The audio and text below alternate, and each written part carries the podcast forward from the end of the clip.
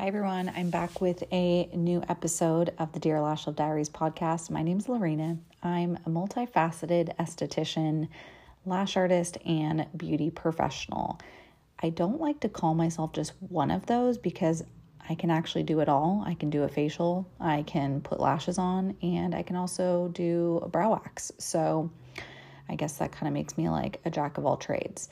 Um, I have flipped, turned my business upside down. I first started as an esthetician, taking in person clients, and then I switched my business to an online product based brand where I sold and still sell clothing to beauty professionals. I then made the transition to offer consulting to beauty professionals looking to fine tune their business marketing. I did this after COVID. I saw a real need for beauty professionals needing support specifically with digital marketing. And when I say digital marketing, I mean social media, newsletters, blogs, all the things um, that we aren't taught in school. So I decided to switch my business uh, model, and I did this when I had my daughter. And so I was able to, or, or I'm able to now, work from home and really help beauty pros fine tune their businesses. Um, I'm here to help you create a thriving business. I want you to have repeat clients. I want you to feel really good about your service menu.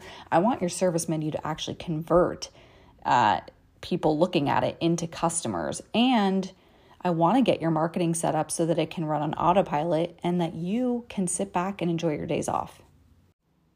I offer tons of free resources on Instagram, my Pinterest, my blog, and newsletter. And then I also have a few ways that we can work together through custom coaching, newsletter creation, my social media guide, and so many more things.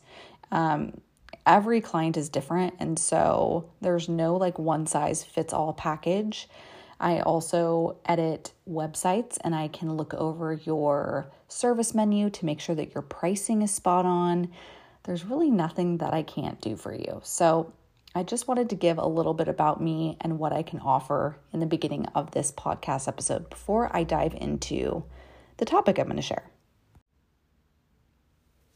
I mentioned this topic on Instagram and it was really, really popular. I whenever I share content about just esthetician burnout, it always just strikes a nerve. And I actually like to talk about this topic because it's exactly what pushed me to think differently about my own business. I was burnt out just a few years into running my own business and being booked full time, and I just didn't know how I could sustain for years and years to come. And we all want longevity in our career. I would I would assume that that's the goal is to be doing this for as long as possible without feeling like your hands are going to fall off. So anyway, I was talking on Instagram and I shared um, a post and I just wanted to dive more into this topic. Um, you know, the biggest thing that I notice is that as solo beauty business owners, we're not only the boss but we're also the creative, the entrepreneur, we're the admin. You know, we're taking out the trash, we're cleaning up our space, we're ordering inventory, reordering inventory, making sure our clients are happy. We're also the technician. So we're also sitting with the client for hours on end, doing the thing that is making us the money. All the other things are, you know, indirectly bringing us money, right? But us sitting and actually doing the thing, doing the facial, doing the brows, doing the lashes, that's where the transaction happens. That's where they then pay us for the service. Okay, so our hands are on our clients for hours on end.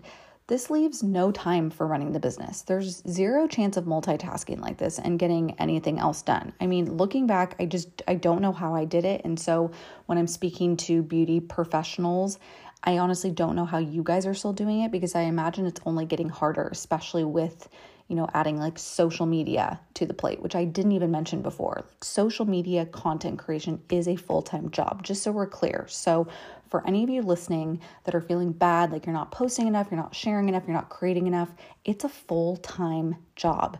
People hire me, my clients hire me to do this for them so that they don't have to.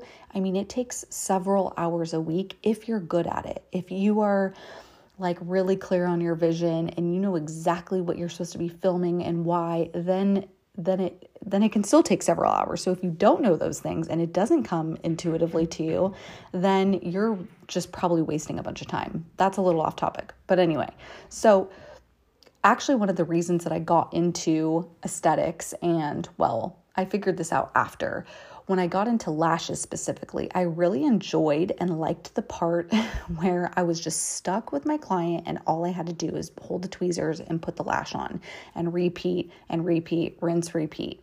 I didn't couldn't think about anything else. I couldn't do anything else. I was just there. Well, a couple years in, that's the thing that I started to hate the most about the job was the fact that my hands were on this person and I couldn't do anything else. Eventually, this just led to me having a wandering mind with a mile long list of to dos that would never get done. I could just feel myself in that room day after day thinking about all the things I wanted to be doing. And I know that's exactly where most of you are at currently in your job is you're there thinking about all the things that you should be doing, could be doing, aren't doing. So when I was on Instagram, I was mentioning that being a self-aware business owner uh, means that you know when to delegate, you know when to rest, and you know when to ramp it up. You are in tune with, you know, yourself so much so that these things don't waver, right? Like you aren't working to to the point of burnout. You're knowing that you might hit burnout in a couple weeks, and so you're doing what you can to avoid that happening. Um, and I also, you know, because I'm always looking on Instagram and just like consuming content and things that I find valuable. And I can't remember who said this, but this person was saying that you you want to set yourself up for the best chance at success, and you cannot do that by only depending on yourself to keep your business running smoothly. And i love that. And that can that can carry over into like your personal life right? Like you can't when you have a family, you need support. You need people around you to build you up, to create a solid foundation so that your family is functioning and and ever and everything is flowing. And the same goes for your business. Whether that's getting a massage or you know working on like personal development, uh, hiring a creative coach, hiring somebody to do your marketing. If you want a lifetime career, and you're looking to expand your business beyond the treatment room, which a lot of you are, you know, you don't want to just be a technician. And that's okay if you're you are a technician and you you want to do the service and you want to go home. But if you're looking for more and you're looking to grow, scale and have again a lifetime career, you have to build a solid foundation that will help you sustain and will support you long term. So I'm I feel very passionately about this topic in particular because I've been there and it's the reason that I switched to what I was doing.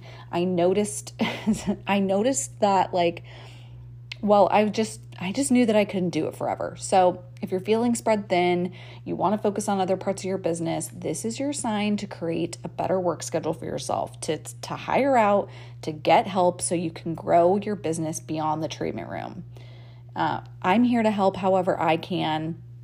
I love just offering support through DMs, emails, and especially with my coaching clients. I really enjoy getting to know beauty professionals on a deeper, more intimate level. And a lot of what I do with you in particular is just help you navigate like what where you're going next um, what direction which way to move how to grow and just to keep you feeling inspired because it can be really, really difficult when you're working on your own. So, I hope you found this episode helpful.